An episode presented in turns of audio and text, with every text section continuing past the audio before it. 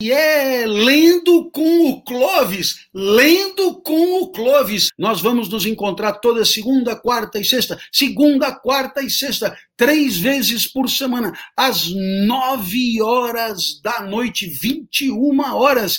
E, portanto. Começa agora mais um Lendo com o Clovis. Gustavo, Gustavo, joga essa vinheta de novo, Gustavo, por favor. Começa agora mais um Lendo com o Clovis.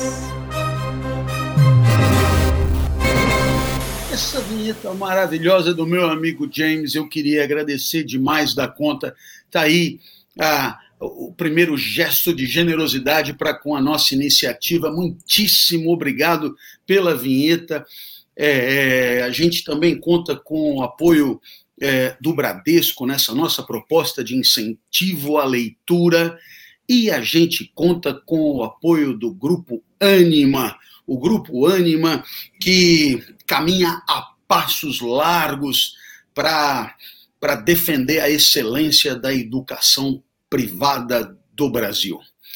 Nós temos também o apoio cultural do selo Príncipe, e, claro, claro, claro, nós apoiamos decisivamente Supositórios Ademar. Supositórios Ademar é um velho parceiro nosso desde os tempos das mensagens matinais no WhatsApp. Supositórios Ademar, é, o, o, o slogan dele na época era divertido, o mundo mudou muito e eu vou parar no é correr e. Né? Supositórios Ademar, nosso parceiro de sempre. Somos também apoiados pela pizzaria Carlitos e por isso nós a apoiamos decisivamente. Gustavo e eu vamos sair daqui, vamos comer uma pizza na melhor pizzaria do mundo e seremos atendidos pessoalmente pelo grande Márcio Faustino, amigo nosso de toda a vida. E é claro, a gente começa dizendo que é, ler clássicos ler clássicos é uma proposta assim é, apetitosa demais, né? Apetitosa demais. É, naturalmente você olha para mim e diz que será um clássico, né? Que será um clássico, um clássico. E, e claro, é, a gente tem a tendência de achar que o clássico, antes de mais nada, é uma obra que sobrevive ao seu autor. Né? Um clássico, ele, ele vai além do tempo do autor. Hum?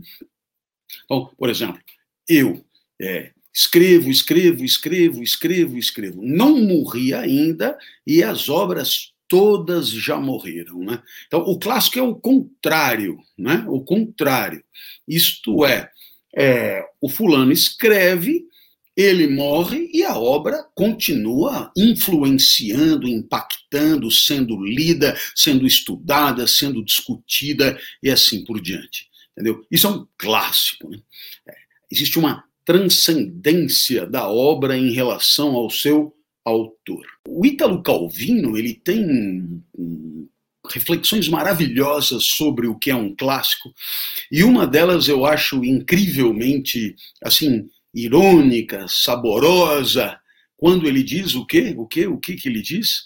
Ele diz o seguinte: o clássico é aquilo, é a obra que é, você nunca diz que vai ler ou que está lendo, mas você diz que vai reler ou está relendo pega super bem, né? Eu estava relendo nas férias o Dom Quixote, eu estava relendo nas férias a, a Montanha Mágica, né? Eu relia nas férias Os Miseráveis e, e tenho por hábito essa releitura todo o inverno dos miseráveis. Isso pega bem demais da conta em certos circuitos é, de leitura recorrente. Claro está que em outros circuitos é, a leitura já basta para a distinção. Né? Então eu penso que essa, é, essas duas primeiras ideias de clássico elas é, nos agradam demais e nós vamos aqui ao longo dos programas, nós vamos trazer Ítalo Calvino falando dos clássicos, porque no final das contas é isso que justifica essa nossa iniciativa, né? Essa nossa iniciativa de, de ler os clássicos com você. Muito bem. Ah, ah, eu, eu, eu, queria propor uma reflexão, e essa reflexão é da ordem do dia. É, não falta quem, quem, quem diga que nunca o mundo rodou tão rápido, nunca tudo foi tão acelerado, é, a produção é, técnica nunca foi tão arrojada.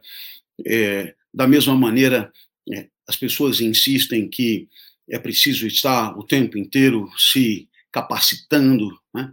long-term education, e é preciso é, entender que os conhecimentos são caducos no instante mesmo em que você os aprende, os estuda. Né?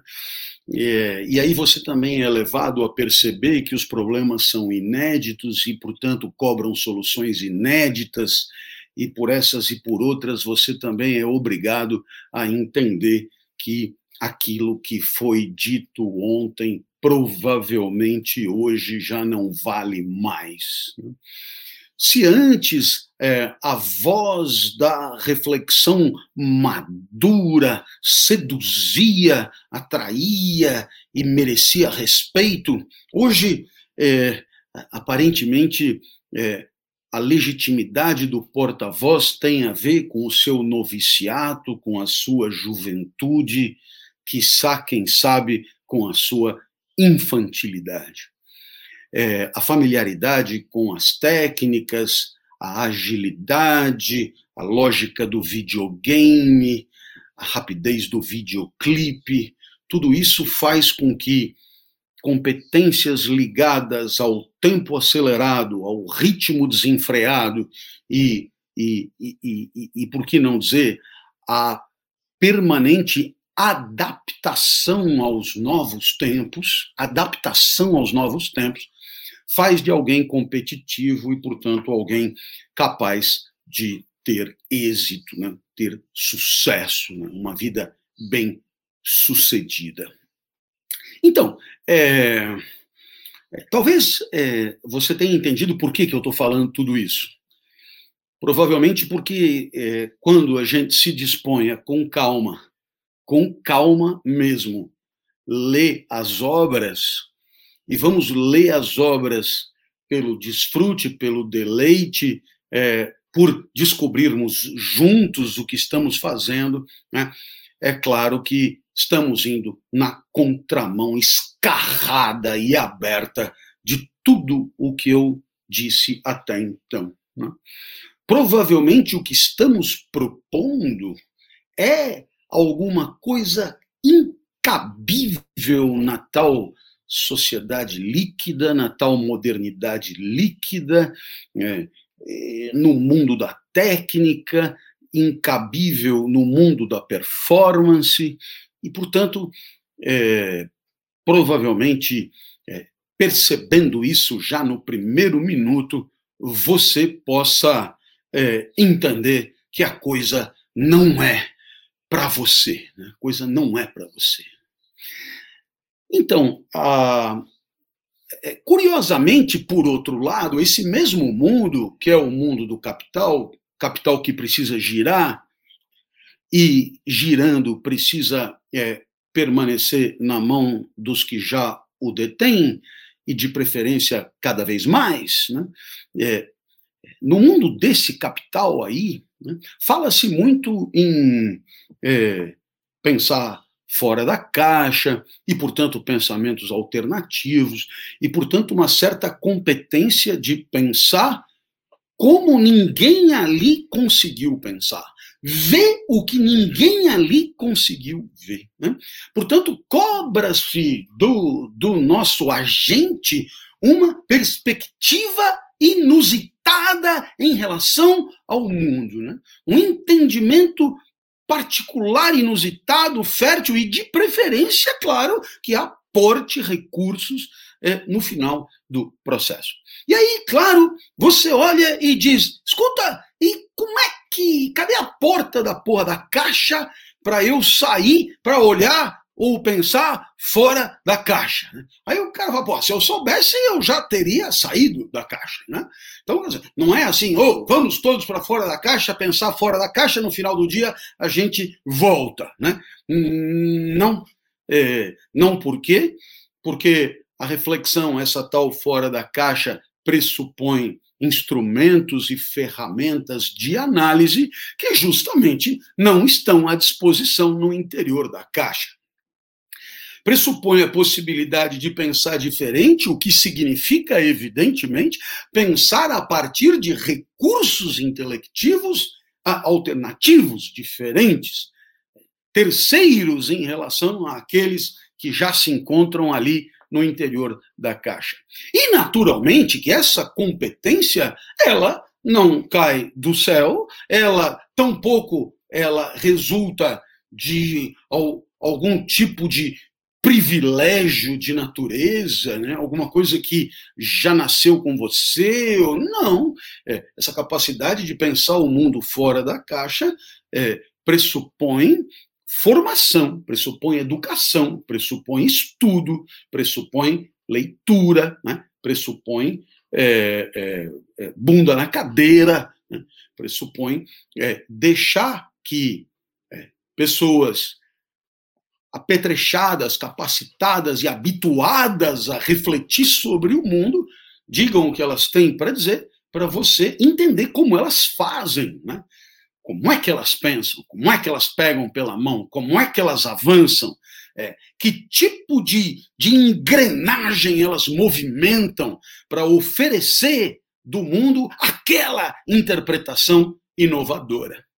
E aí, então, é, o que nós estamos dizendo é que justamente essa competência ela cobra de quem pretende alcançá-la um outro ritmo, um outro ritmo, uma outra, uma outra forma de, de se preparar. Né?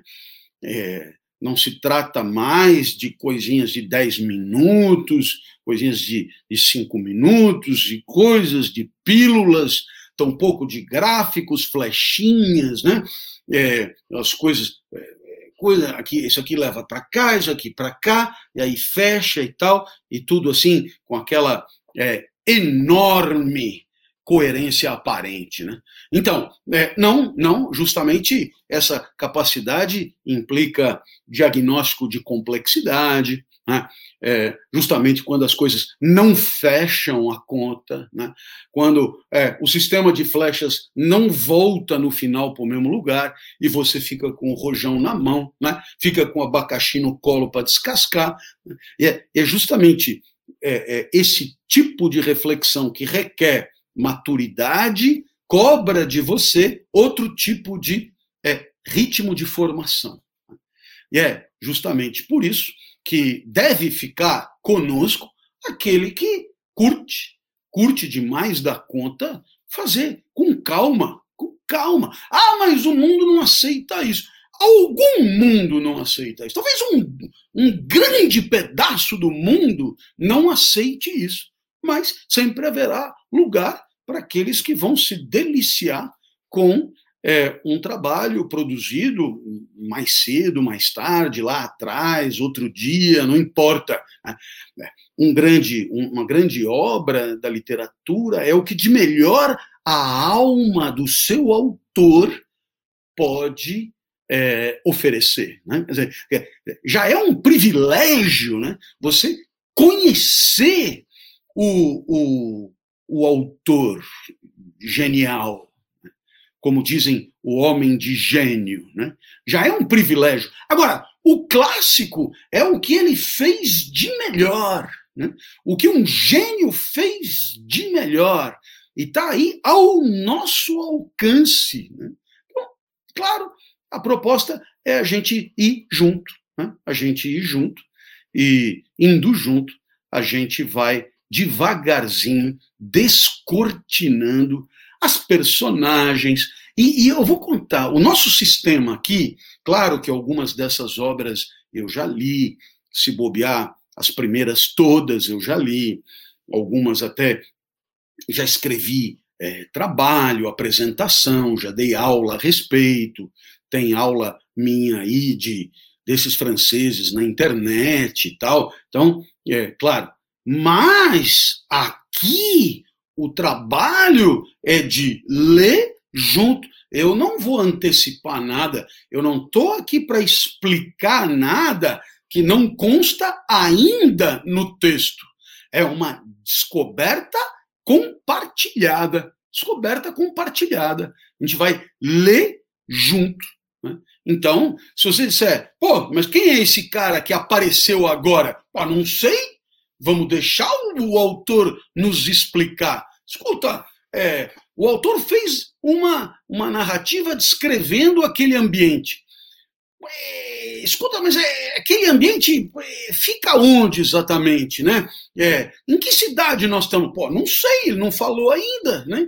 Então, é, não espere de mim uma facilitação que traga, que aporte informações sobre a obra que o autor ainda não revelou. Mas seria, seria péssimo se fosse assim. A gente vai ler junto. Naturalmente, você deve estar se perguntando como é que alguém, com as dificuldades visuais que são as minhas nesse momento, e quais são elas? Bom, o lado direito é morto, o lado esquerdo ele tem um tumor subretiniano que é, soltou uma secreção, como se fosse um catarro verde, bem na frente, né? bem na frente assim. Então, eu tenho assim, na frente, zero. Né? É só você escarrar é, no vidro, é, mas assim, com catarro mesmo, com o peito cheio no vidro, no lugar onde ele está, você não vê do outro lado. É mais ou menos isso. Mas não tomou toda a coisa. Então eu tenho o que eles chamam, né? Nas bordas a visão. Então eu vou deixar aqui e, e aqui, gozado, rola, rola. Mas é um rola, é, assim, aí você vai dizer, Pô, mas, né? O cara lança um programa lendo com o Clóvis e ele não enxerga. Né? É, é, lá é a mesma coisa, não sei, que um, um, um gago lançar um curso de retórica. Né? Ou, então, é, é, é, é isso mesmo. Né? É isso mesmo que você ouviu. Né? Então, é, vamos junto com as dificuldades próprias do cenário e, e, e não vamos abaixar a guarda nunca, porque o que estava previsto acontecerá. Beleza? Então, vamos lá, 1984, eu não tenho pressa. Já, já foi o tempo que eu, para prestar FUVEST, é, tinha que fazer fichamento e era, era, era é, né? tinha, tinha Dom Casmurro, aí tinha lá, memórias, depois tinha não sei o quê, depois tinha Isaú Jacó, depois tinha alguma coisa, é, é, ficha 1, um, ficha 2, ficha 3, ficha 4, ficha 5, agora né, vamos para os, sei lá, os, os, os indianistas, não sei, bah, bah, bah, bah, agora vamos para os... Então, não mais, não, né, não mais, agora nós vamos ler pelo prazer de ler. Né? Professor, onde é que eu vou usar isso?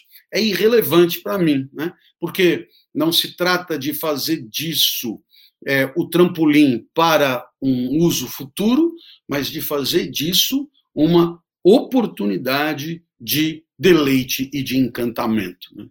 Quando você tem intimidades com parceiro ou parceira, você não vira e diz: escuta, é, é, é, onde que eu vou poder aplicar isso que eu vou aprender aqui? Né?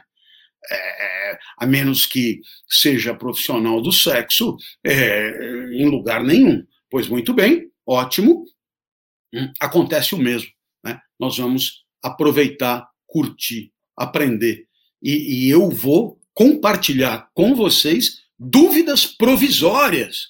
E, quiçá, dúvidas provisórias que resistirão até o final da obra tem problema. E aí você me dirá, oh, você não está vendo você, né? É, esse cara aí é sobrinho daquele outro lá, então o que o autor quis dizer foi isso. Eu e você, e eu dirá, pô, rapaz, eu não tinha visto isso. Show de bola, beleza, ficou muito mais claro agora. Né? É, é, é todo mundo é, meio que junto aqui nós vamos começar com 1984. 1984, nós estamos falando de George Orwell e eu começo dizendo que George Orwell não era inglês, como poderia parecer, primeira observação. Ao longo dos programas a gente vai melhorando essa biografia, né?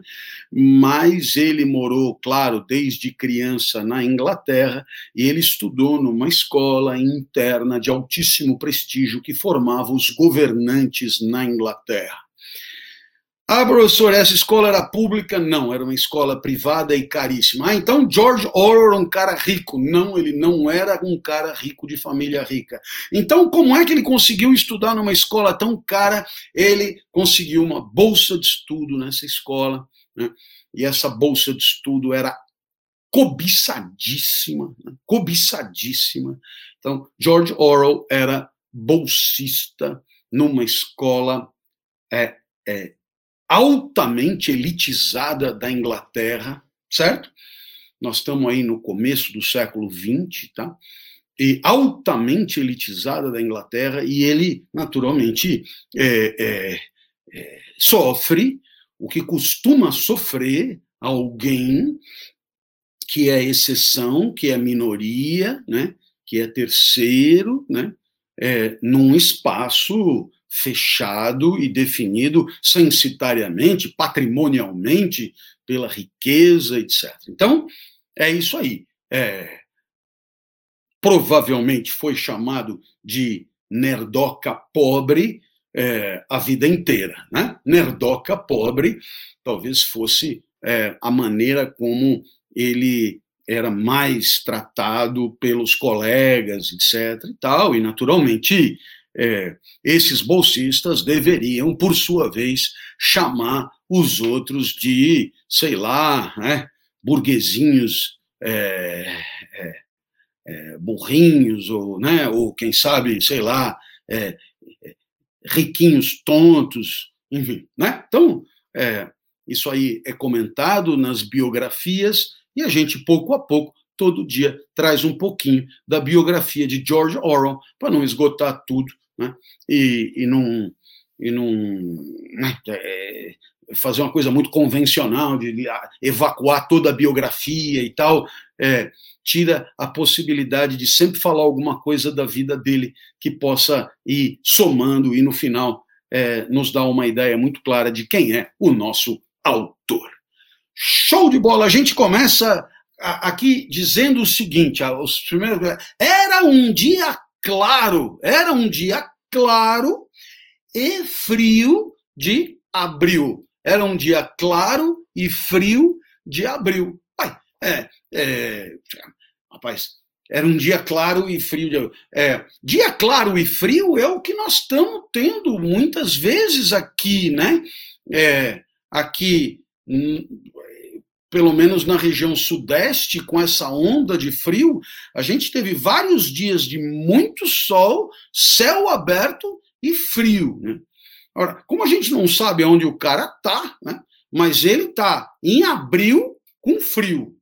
A gente ainda não sabe se esse abril é o final do frio ou é o começo do frio, por quê? Porque abril é típico meia estação, né? Não sabemos ainda se é outono ou primavera, mas é isso. Um dia claro e frio de abril. Né? É, e os relógios marcavam 13 horas. Ah, 13 horas, para nós aqui, horário de almoço, o, o, o sol é, ali, digamos, muito perto do, do pico da temperatura, mas ainda assim estava frio. Né? Nós temos aí é, esse cenário é, de, de clima, né, de meteorologia, tá certo? Então, é, quer dizer, o senhor não vai assim até o fim. Vou, eu vou, porque é, eu, não, eu não tenho pressa, nós vamos devagar, nós vamos degustando, nós vamos, né, no comecinho assim parece elementar demais, mas esse, esse jeito pode nos ajudar demais da conta, né? É, com o queixo afundado no peito, ah, ah, com o queixo afundado no peito, é, e com um esforço enorme para escapar do vento, sai ela andando rápido assim, uh, com, com o queixo afundado no peito assim, e andando rápido, né? É, é, é. O, o nosso herói, primeira personagem do livro, né? O nosso herói, Winston Smith, né? Winston Smith, né? A gente aprendeu na cultura inglesa que o TH no final põe a linguinha no meio dos dentes, então Winston Smith. É esse o cara que está correndo para fugir do frio. Ele voou pelas portas de vidro das mansões Vitória, que por enquanto X, né, mansões Vitória, né, mas não conseguiu é, escapar de um redemoinho, não rápido o suficiente né, para evitar que um redemoinho de poeira grossa o seguisse. Cenário curioso, portas de vidro, ele avança rápido para fugir do frio e um redemoinho de poeira grossa é, vem a, atrás dele, né? Talvez, né? Ele tenha aberto alguma porta que tenha propiciado um, um, uma espécie de corredor de ar, né? De, que eh, gerou esse redemoinho de poeira grossa e lá está ele indo atrás e, e esse corredor ele ele cheirava a repolho e tapete roto, né? repolho e tapete roto. Aqui é bem legal, né? Porque é, aqui que você vê tal algum recurso do autor, né? Pô, é, o cara pega e diz, é, cheirava a repolho né? e, e tapete, né? Quer dizer, é, eu me lembro, eu me lembro de um amigo genial, um amigo, outro, sim, esse, esse incrível mesmo, e ele almoçando em casa, ele virou para minha mãe, assim, meio que do nada, e disse: A senhora sabe que a minha mãe parece muito com a sua. Ela não gosta. Ah, parece muito com a sua, não. Parece muito com a senhora, né? É, dirigindo-se diretamente à minha mãe. Né? É, minha mãe era Dona Nilza. Ele, Arthur, né? Arthur Meut, meu, meu, meu colaborador do, do Vida que Vale a Pena, meu, meu amigo, meu querido amigo, né? olhou para minha mãe e disse: a minha, a, a minha mãe é parecida com a senhora, não gosta nem de cenoura, nem de voleibol. Nossa, eu me lembro assim que a minha mãe olhou para mim, porque não gosta de cenoura nem de voleibol, você é um drible do Garrincha, né? Você faz crer que vai para a esquerda e sai para a direita e deixa o cara estatelado no chão, né? Pois, muito bem, é, um pouco acontece aqui, né? O cheiro do corredor era de repolho e tapetes rotos, tapetes envelhecidos, quem sabe tapetes com odor de umidade, né? E esse era o cheiro do corredor. E para terminar, para terminar, né? no final desse corredor, numa ponta do corredor assim, tinha um cartaz grande demais para interno. Você imagina uma espécie de um, de um outdoor assim, com um cara né, de 46 anos, bigode, bigode mesmo, bigodaço, né, bigodaço, tipo Sassamutema, Lima Duarte, né, bigodaço, e nesse cartaz afixado na parede, esse cara de 46 anos, de bigode preto, é, com uma cara de mais ou menos um metro de largura, é, tinha uns 45 anos, e esse cara tinha belos traços marcantes. Era um cartaz, né? e, e nesse cartaz estava é, escrito assim. É, o grande irmão, né? O grande irmão, olha, olha, olha, olha, olha que loucura, né?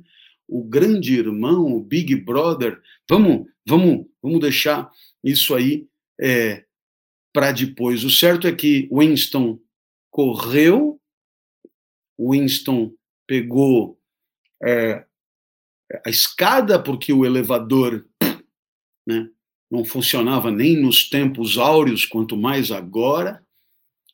É, e, naturalmente, a cada hall de andar, ele se deparava com o mesmo cartaz, que era um cartaz interno, assim, se você imaginar um elevador antigo, tá lá a parede, aqueles elevadores que tem aquelas portas metálicas que abre e fecha, né?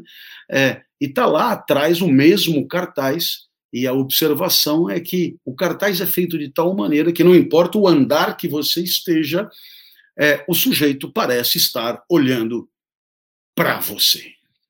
Para você. Bem, queridos, é, lendo com o Clóvis é um pouco assim. É, vamos nos apegar aos detalhes, vamos deixar o autor falar, vamos nos perguntar o que, que ele quer dizer. Ele está enfatizando esse cartaz aí, ele está enfatizando esse essa dimensão de controle né, exercida pelo cartaz. É, no cartaz você tem a expressão Big Brother, né? É, ainda não sabemos o que tem junto disso, né?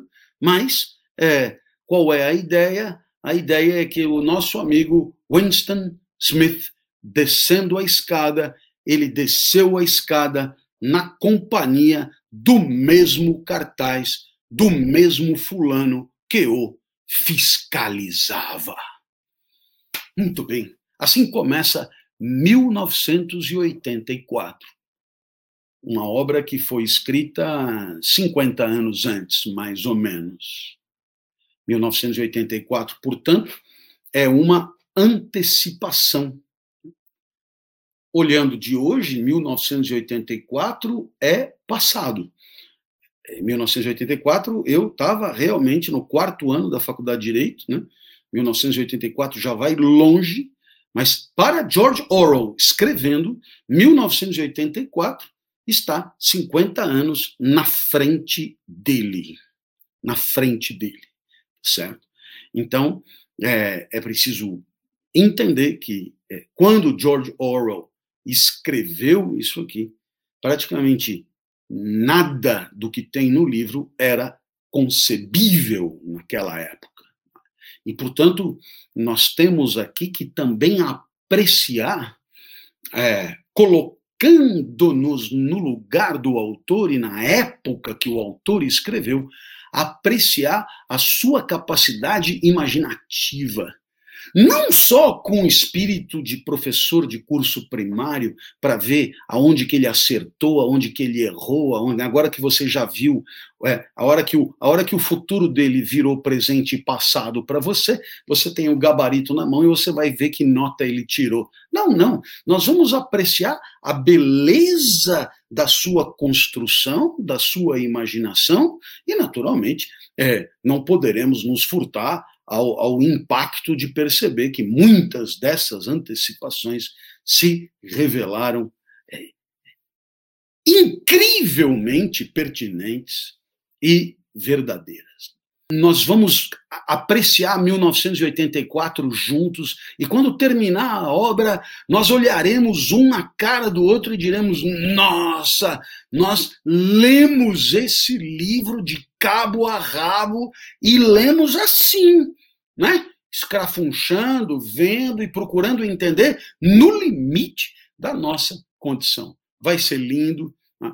E depois de 1984, eu vou convidá-los para é, ler o livro que talvez ou quase seguramente tenha sido o livro que eu mais gostei de ler na vida e o livro que mais vezes eu li na vida, porque aí é um clássico e aí eu posso dizer sempre, não sou pedante, não sou, mas o Vermelho e o Negro, Le Rouge e le Noir de Stendhal, eu li muitas e muitas vezes por conta de pedidos né, que me foram feitos para falar a respeito. Mas é, 1984 é o nosso trabalho agora, o mais lido livro no Brasil esse ano, 1984, que entrou agora né, no, no, no hall dos livros é, é, de domínio público, e, portanto, é muito, muito lido no Brasil esse ano. Nós vamos ler juntos, né, e tentar entender juntos a maravilha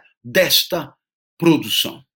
De quebra, não poderemos nos furtar de falar de dois conceitos super na moda, né, que são os conceitos de utopia e distopia, porque no final das contas é disso que se trata o livro.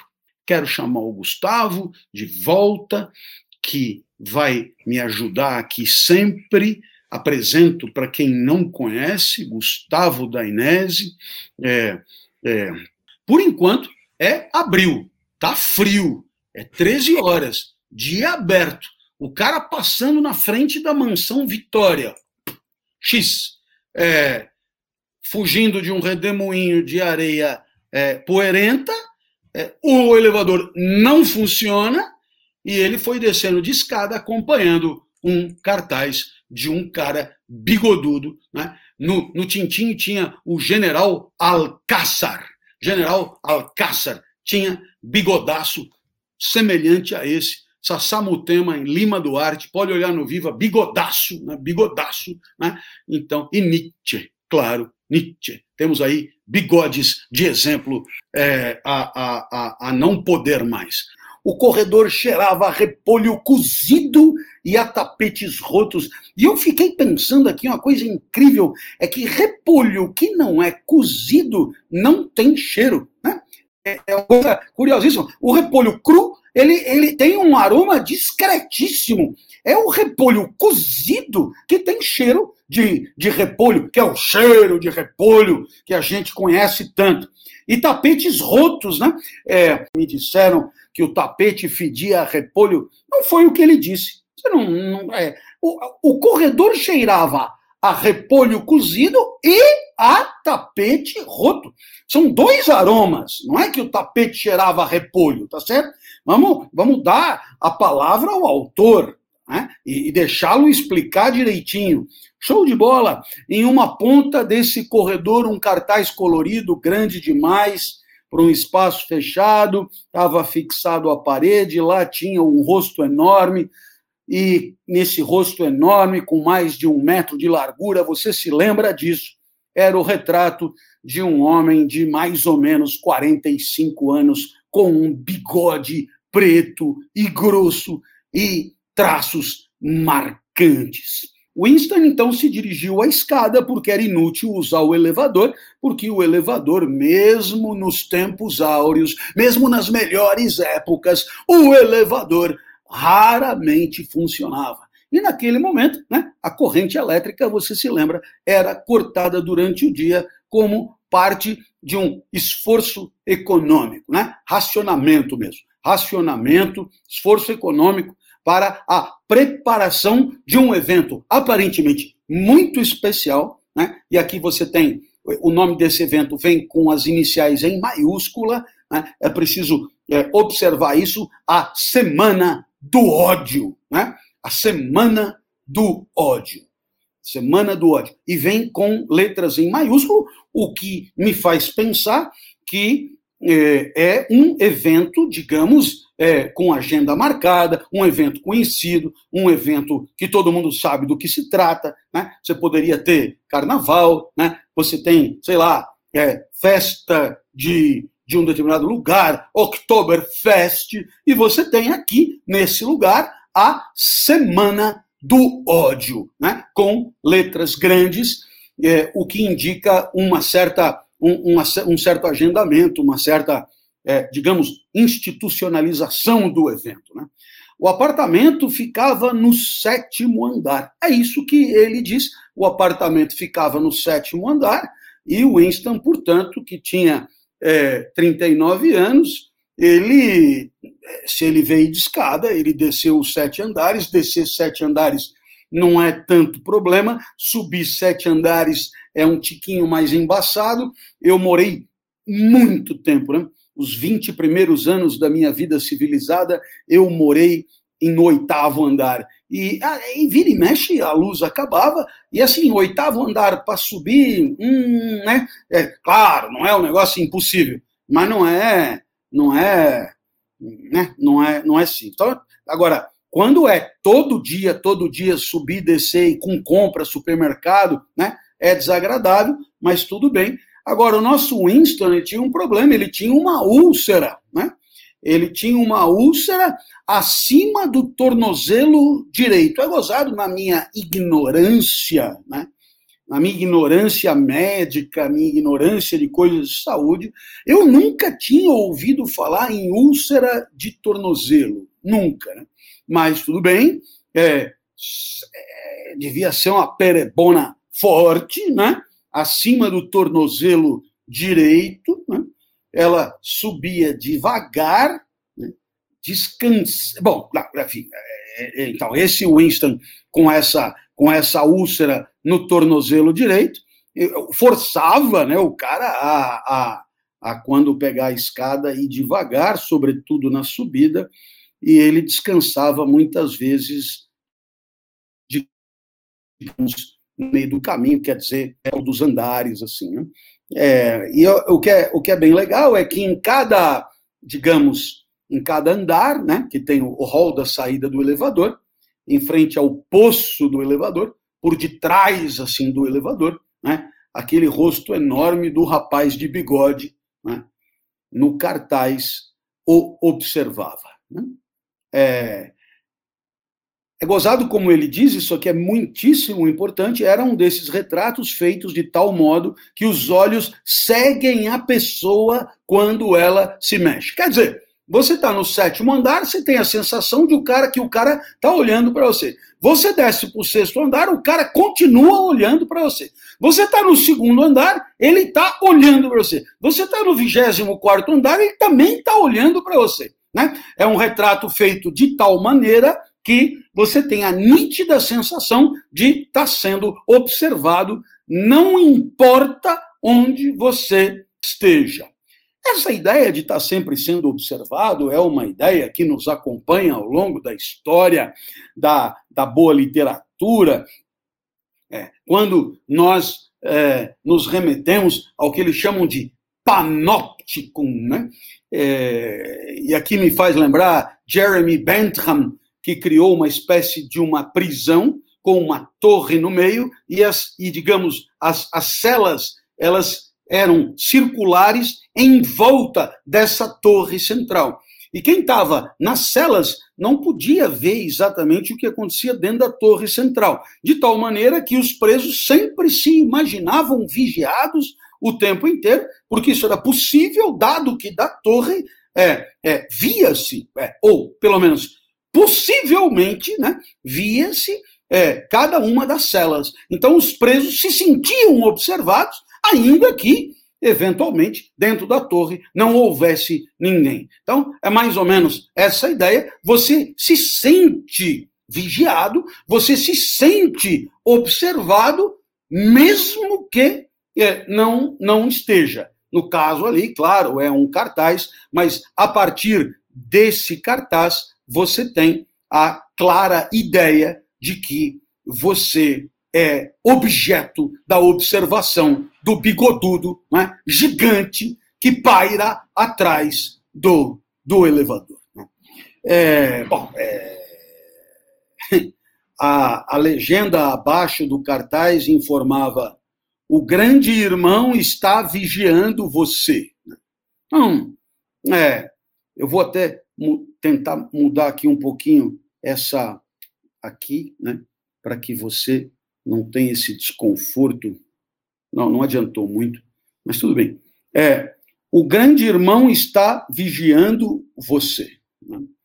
É, isso é o que está escrito como legenda no cartaz, junto do cara bigodudo, que, desenhado de tal maneira que você tem sempre a sensação de que ele está te observando. Quer dizer, é, vamos assim dizer, não é um cartaz muito sutil, além de você ver que ele está sempre olhando para você, caso você não tenha se dado conta, está escrito, né?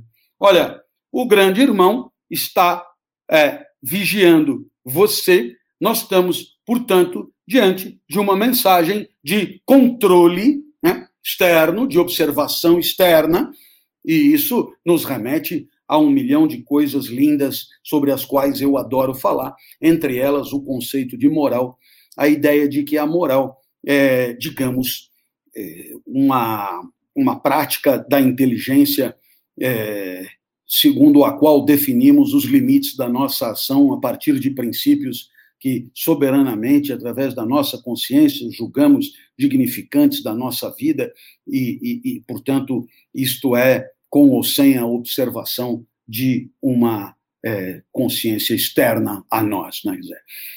Moral é aquilo que você não faria de jeito nenhum, mesmo que não tivesse ninguém te observando. Sempre dei exemplos sobre isso.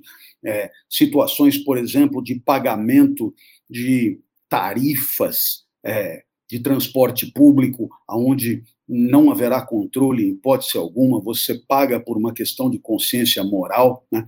é, situações de é, comércio aberto sem vendedor, e você paga em sua consciência moral, né? não tem vigilância, não tem câmera, não tem catraca, não tem é, raio, é, é, esse negócio de ver infravermelho, raio gama, raio laser, raio que o parta, não tem nada disso. É você com você mesmo definindo a sua vida. Poderíamos então dizer que dessa maneira a, a moral começa onde começa a liberdade. Né? A moral começa onde começa a autonomia. Né? A autonomia, o governo de si mesmo. A moral se confundiria, por assim dizer, com essa, com essa liberdade. Ora, é, nós estamos aqui num cenário apresentado pelo autor, né, em que é, um cartaz ele é desenhado de tal maneira que, seja lá de onde você o olhar, você tem a sensação de que o cara está te viajando, e como se não bastasse, está escrito: o grande irmão está vigiando você. Então, nós temos aí um cenário de vigilância, que é um cenário, digamos, é, é, incompatível com a, a nossa ideia de, de, de soberania e de moral. Pois muito bem, Dentro do apartamento, uma voz grave eh, recitava uma sequência de números que tinham algo a ver com a produção de ferro gusa. Olha que loucura, né? Vamos, vamos deixar isso aqui de lado. Dentro do apartamento, né? Se você vier comigo de novo, dentro do apartamento, uma voz grave recitava uma sequência de números. Né? Sabe que ele botou aqui dentro do apartamento, enfim, ainda não sabemos bem qual é esse apartamento. Né? Não sabemos bem, porque ele está descendo a escada tal, não, né, não, não, não nos foi dado um, uma explicação maior. Dentro do apartamento, uma voz grave parece é, é, é, enunciar na sequência né, um certo número de, de números. Bom, vamos deixar por aí, né? O som vinha de uma placa metálica, oval, semelhante a um espelho embaçado, espelho embaçado que formava parte da superfície da parede direita. Tinha uma placa, né? essa placa metálica oval semelhante a um espelho embaçado. Né? Esse negócio de é, espelho embaçado é comigo mesmo, né? que formava parte da superfície, integrava a superfície da parede direita. Então, quer dizer, daquela placa né, oval, semelhante a um espelho embaçado, vinha uma voz grave, né, enunciando, enunciando o quê? Olha que legal, enunciando é, uma sequência numérica, uma sequência numérica com uma voz grave. Estamos, estamos acompanhando, o cenário é lindo, o cenário é bonito, você é, vem comigo e a gente avança. Winston mexeu em um interruptor e a voz baixou um pouco. É sinal que ele tinha algum controle sobre é, esse esse interruptor. Nós sabemos então que Winston agora está dentro desse apartamento.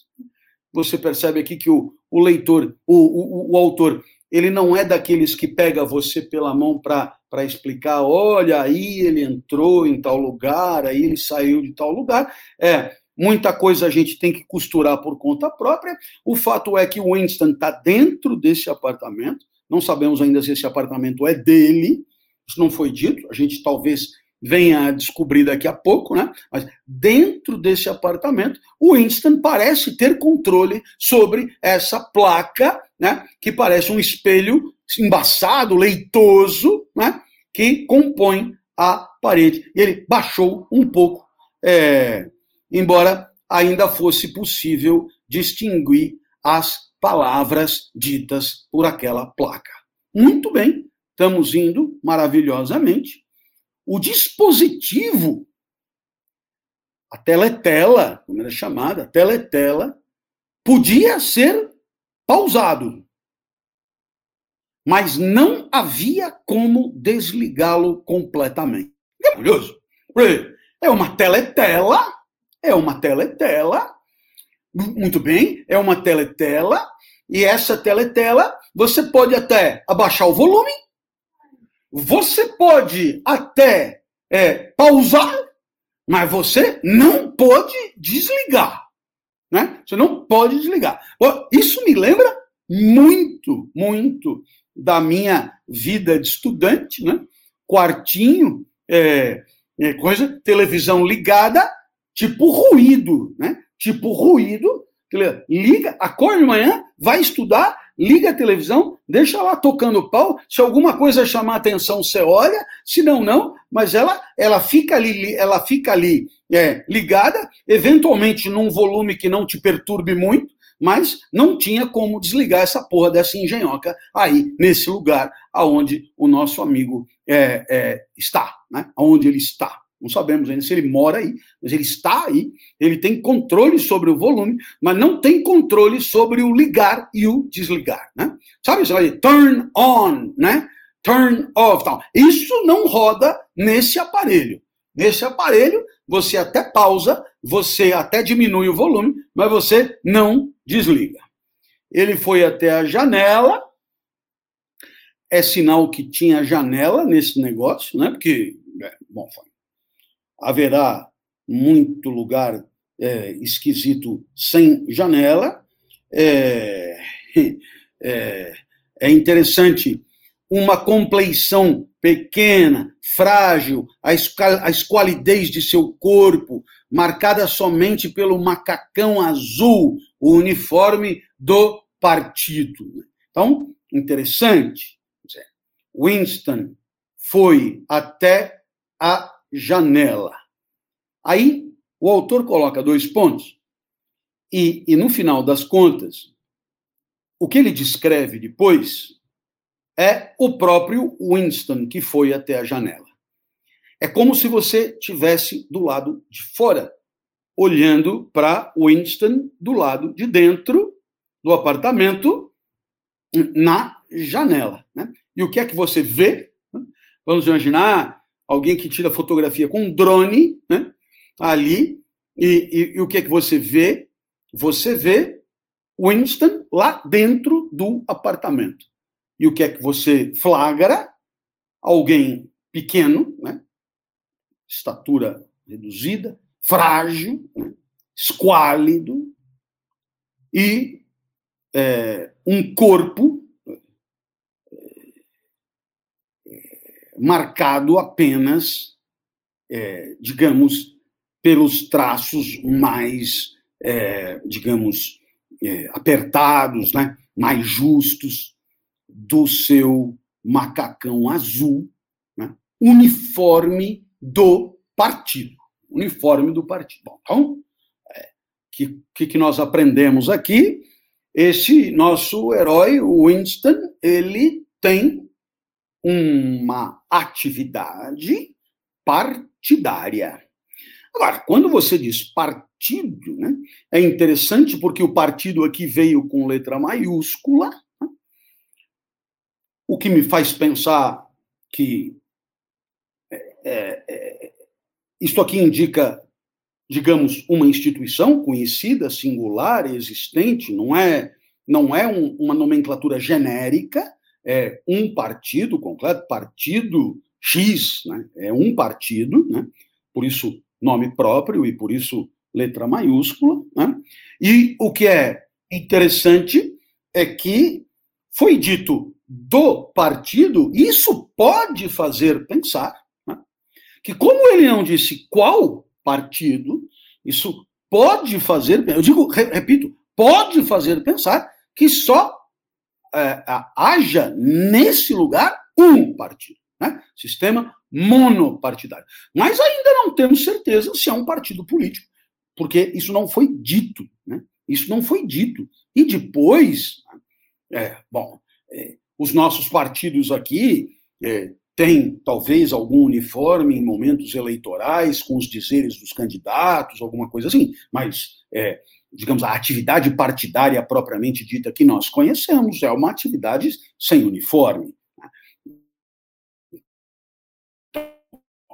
Nós estamos falando de um partido, é, pelo menos nesse quesito, muito particular, muito diferente. Temos a ideia de um partido com letra maiúscula que indica uma certa especificidade, uma certa particularidade, e pelo fato dele não ter dito qual partido, somos levados a pensar, mas podemos nos rever a qualquer momento, é que só haja um partido nesse lugar. O uniforme azul do partido. Então, eu queria que você imaginasse né, é, o Winston na janela, né, é, franzino, esquálido, né, franzino, estatura pouco avantajada e é, vestindo um uniforme, né, um macacão azul, uniforme do partido. Imaginou olhando do lado de fora, você sabe que nós estamos em abril, que faz frio, mas está sol, que é 13 horas, e aí você tem essa cena desse cara olhando pela, pela janela. Né? O cabelo era muito claro de, de Winston, né? o cabelo era muito claro, o que, o que me faz pensar que ou é uma pessoa é, digamos, é, é, aloirada, ou até albina, por que não, né? E também me remete a uma pessoa de pele branca, né? ou alguém que cujo cabelo é tingido. E aí fica falseada toda a dedução. Né? Nada impede que você é, faça do seu cabelo negro um cabelo aloirado é, artificialmente. Mas, é, tirando essa hipótese, podemos imaginar alguém muito branco, com um cabelo muito claro, esquálido, franzino, olhando pela janela, com um macacão azul, uniforme do partido. O rosto era rosado, e agora aqui nós excluímos a hipótese anterior, agora temos certeza um rosto rosado é um rosto rosado e ele quase que certamente está num homem de pele muito branca e de cabelo muito claro. A pele áspera, chegou a pele, áspera pelo sabonete grosseiro, pelas lâminas de barbear sem fio e pelo frio de inverno que de que mal acabara. Ah, temos a resposta para nossa dúvida né? O frio não está começando, o frio está terminando, portanto, nós estamos no hemisfério norte. Né? Nós estamos no hemisfério norte. É, é, eu não tomo nada por, por óbvio, né? mas agora isto nos é dito. O inverno está terminando em abril, o frio ainda persiste, é um sujeito com a pele branca, rosa, mas áspera. Áspera é pelo sabonete grosseiro e pelas lâminas de barbear sem fio. É, é, é, é, eu não sei se você concordará comigo, mas quando a gente imagina uma pessoa de pele branca e, e, e rosa, é, é, faz pensar em alguém com uma pele mais fina, mais fina. Não faz pensar em alguém com uma pele áspera, né? Mas é, isso pode ser só é, um, um, alinhamento aí é, é, classista, né? É, de jeito nenhum. Aqui ele está dizendo, embora seja um sujeito com rosa no rosto, ele tem uma cara bem estragada, né? Ele tem uma cara bem estragada, a pele áspera pelo sabonete grosseiro. Eu nunca tinha pensado na possibilidade de um sabonete deixar a pele áspera. Enfim, bom, eu vou olhar melhor né, é, é, os sabonetes que eu ando que eu ando usando, né? Se bem que agora é quase tudo álcool, né? Mas assim, é, é para ver se isso que aconteceu comigo tem a ver com a grosseirice do sabonete que eu uso. Mas enfim, é, é Sempre procurei pelos mais baratos, porque isso é um, um cacoete de professor, um, um, certo, um certo estilo de vida. Então, sempre sabonete, se tem lá sabonete a R$ 1,30, por que, eu vou pagar 20 reais num sabonete? Ah, vai ficar com a pele áspera. Assim, e, e daí, né? Quer dizer, mas enfim, é, aqui está feita a análise, nós estamos com Winston na mão, tentando fuçar essa descrição, que é uma descrição de George Orwell, um dos livros mais lidos é, é, na nossa contemporaneidade. Então, não custa nada ir devagar, eu não tenho pressa e nunca terei pressa. Do lado de fora, mesmo através da janela fechada, o mundo parecia gelado. Isso é muito legal. É, será que a gente consegue enxergar a temperatura? Né? Isso é uma coisa muito bacana. Né? É, você dirá, bom, mas se tem neve é porque está frio. É, não seja grosseiro. Lá vem você com a sua grosseirice. Claro que se tem neve está frio. Mas eu, eu queria que você fosse mais sutil. Provavelmente você, ao longo da sua vida, associou certos fenômenos a certas temperaturas. É claro que a neve é para carroceiros, né? mas há, é, por exemplo, é, a cor das folhas, né? há, é, é eu diria até as nuvens, o céu, é, o vento que leva as folhas, tudo isso pode ser associado a uma certa temperatura de gente observadora, né? de gente que que que que está sempre, digamos, é, é, é, presente onde está, né?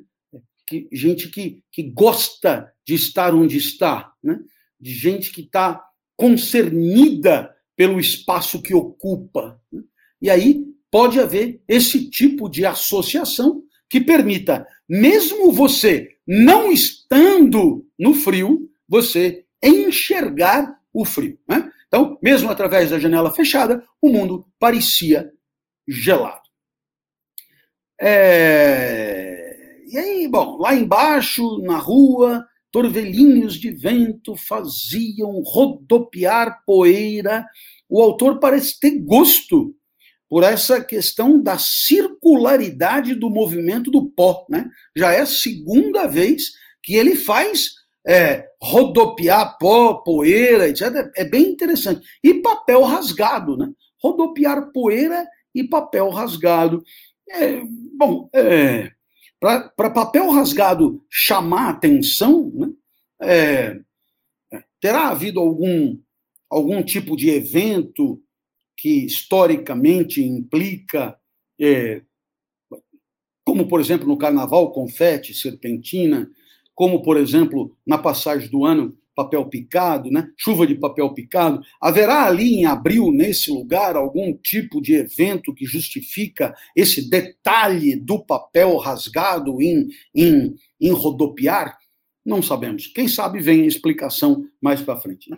E apesar do sol brilhar no céu de um azul cortante, tudo parecia sem cor, exceto os cartazes colados no alto por toda parte. Pois muito bem, Ah, faço questão de voltar. Né? É, por quê? Apesar de o sol brilhar num céu de azul cortante, perceba, ele então aqui se serve de um recurso, que é você botar uma cor, uma cor não corta, cores por elas mesmas não cortam, né? É, o céu também não corta, né? Então, é, é, você trabalha aí com. É, provavelmente o pessoal da Letras tem é, nomes para isso, etc., mas eu, eu prefiro que você preste atenção na ideia de que aqui ele recorre a um céu de azul cortante. Não é o céu mesmo que corta, é o azul que corta, né? O azul é, é um azul cortante. É interessante porque, é, se você é, me permitir, o que, que um azul claro é, de um dia frio é, do céu poderíamos pensar em alguma coisa é, de tranquilidade, de harmonia, um mar calmo, uma coisa. Né? Isso poderia remeter a uma série de coisas tranquilas. E é gozado, porque a ideia de corte é a ideia de ruptura, é a ideia de incisão, é a ideia de é, é, é, transformação, é a ideia de agressão. Então, é, poderíamos dizer que o autor se serve de um recurso interessantíssimo, porque é um azul, um azul claro, que comumente não é usado para é, indicar aquilo que é contundente, agressivo, lesivo, etc., junto com a expressão cortante, cortante, que indica isso. Agora, você dirá, como é que ele junta o azul do céu com o cortante? Quem sabe por intermédio da temperatura, do vento, do frio, que aí sim costuma ser, de fato, cortante, ok? Tudo parecia sem cor.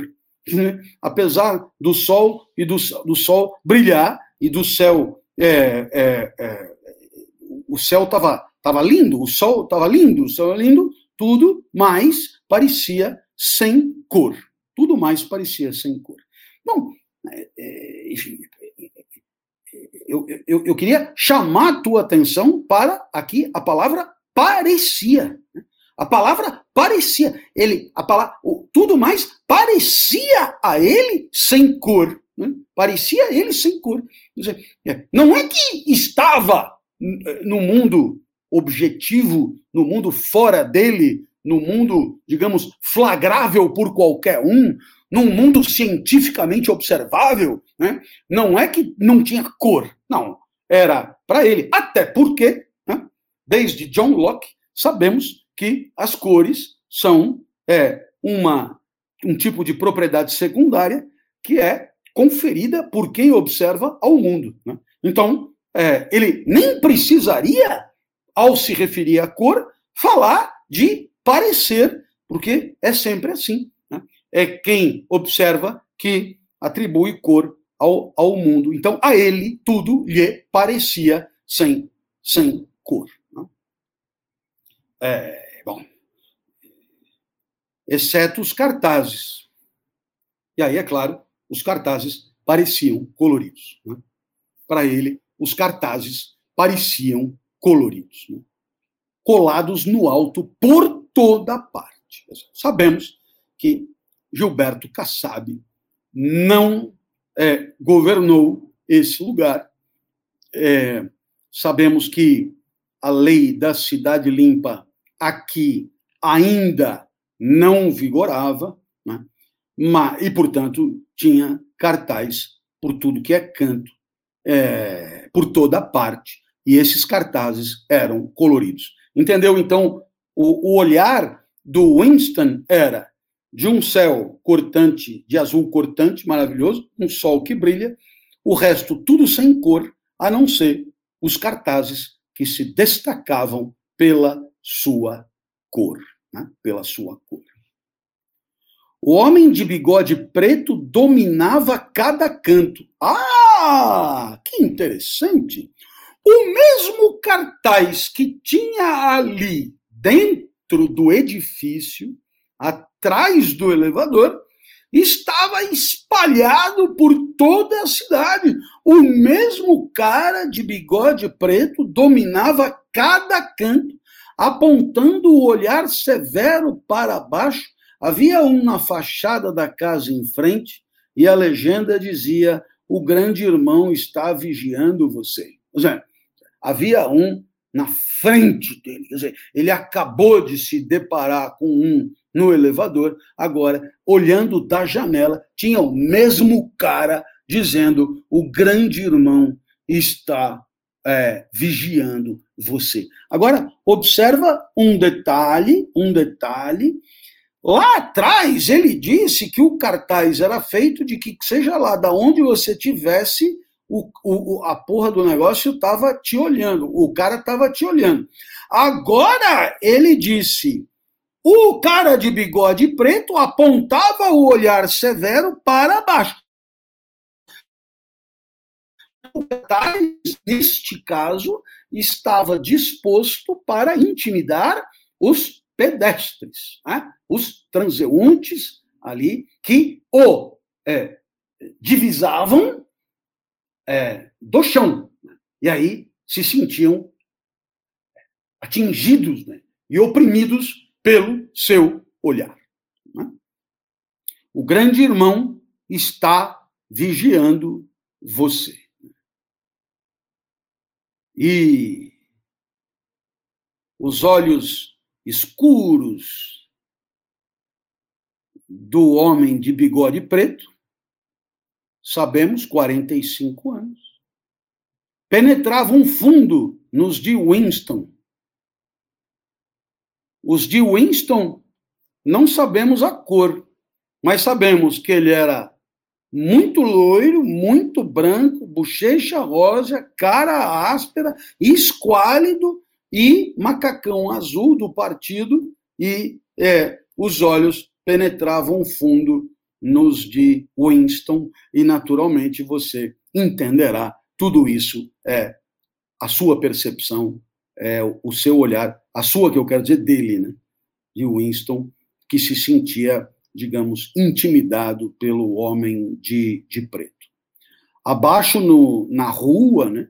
outro cartaz rasgado em uma das pontas, que, de um certo modo, indicava, digamos, já um certo estágio de deterioração, um, uma certa digamos, uma certa, um certo desleixo né, com, com a comunicação é, pública, né, uma certa já uma certa é, decadência, digamos assim. Né, em uma das pontas batia com força no ritmo da ventania, o cartaz batia com força no ritmo da ventania, cobrindo e descobrindo a única palavra S-O-C-I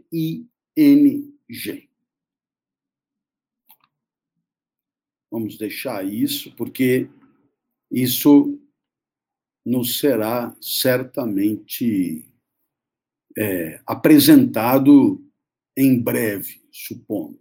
Então, é, quer dizer, tinha os grandes cartazes, né? ao resto do chão, outros cartazes, alguns deteriorados, e ali havia, digamos, um cartaz é, batendo e, e, e, deixando divisar somente, é, é, ou melhor, cobrindo essa palavra é, S-O-C-I-N-G. Ao longe, um helicóptero voa baixo, né? por entre os telhados então é baixo mesmo. Né? Se é porque, porque se é por entre os telhados, claro que nós podemos aqui estar tá ainda é, é, sendo guiados pela percepção, que é uma percepção intimidada, uma percepção oprimida de Winston. Né? Mas, ainda assim, para ele, para ele, o, o, helicóptero voa, de fato, muito baixo. Né? Pairou por um instante como uma mosca varejeira, quer dizer, né? aquela, aquela coisa que só o helicóptero faz mesmo, fica parado, ali parado, né? E partiu de novo fazendo uma curva e, e naturalmente, isso faz pensar é, em vigilância, né? isso faz pensar em controle, isso faz pensar em é, é, é, atenção, né? isso faz pensar em repressão. Né? Estamos procurando essa ou aquela pessoa, vendo o que aquela pessoa está fazendo, ou, ou por que não? Né? Até mesmo cogitar se ele voa tão baixo assim, e se temos edifícios, por que não imaginar esse helicóptero parado, digamos, em frente a uma janela de um edifício? Né? Por que não imaginar isso? Era a patrulha da polícia bisbilhotando pelas janelas as pessoas. Esse lugar, quer dizer, não era só uma questão de cartaz, não era só uma questão de homem bigodudo, né? não é só um cartaz que olha e você se sente observado por não. Havia é, polícia bisbilhotando pelas janelas das pessoas. E nós estamos, claro, seguindo o relato do Winston. Quer dizer, a, a, você está dentro do teu apartamento, não é? E aí o helicóptero para na janela, patrulha da polícia, para ver o que está rolando ali dentro do dentro do daquele, daquele apartamento específico. Né? As patrulhas não tinham muita importância, diz Winston. Quer dizer, em outras palavras, era, era toda uma mise-en-scène, era um teatro, helicóptero, fazer um barulho, um estardalhaço, uma coisa e tal, mas não era, não era, digamos, tão importante assim. Só a polícia do pensamento importava. Polícia do pensamento. Essa que era a foda. A polícia do pensamento importava, né? Então, naturalmente, nós vamos parar por aqui na polícia do pensamento. Só a polícia do pensamento importava. Os helicópteros passando eram muito mais teatro do que qualquer outra coisa. E, e nós vamos ler isso aqui até o fim. E nós vamos discutir isso aqui até o fim. E nós vamos degustar isso aqui até o fim. E nós vamos tentar entender o que ele quis nos contar. E nós vamos dar atenção ao que ele quis nos relatar. Professor, uma pergunta: o senhor lê todos os livros que o senhor lê nessa velocidade aí? É, vamos dizer que se eu tivesse lendo sozinho, eu ia pensar tudo isso, mas como eu não ia precisar verbalizar, talvez fosse um tiquinho mais rápido. Mas só um tiquinho mais rápido. Só um tiquinho mais rápido. E por quê? Porque eu não tenho pressa. Eu já passei na FUVEST. Né? Eu já passei, eu não tenho pressa, eu não vou fazer prova disso. Né? A prova não é terça-feira que vem. Né? Não vou fazer prova disso. Eu estou degustando. E por isso eu adoro ele dizer que, embora o sol estivesse brilhando e o céu fosse de um azul cortante, todo o resto não tinha cor, a não ser os cartazes do bigodudo. Era isso. Tinha o helicóptero na janela do cara, mas esse, essa polícia não importava. Até sexta. Valeu, rapaz. Show de valeu, bola. Gente. Valeu todo mundo. Abraço. Esse foi o Lendo com o Clovis. Não perca nosso próximo episódio, aqui no www.twitch.tv barra às segundas, quartas e sextas, às 21 horas.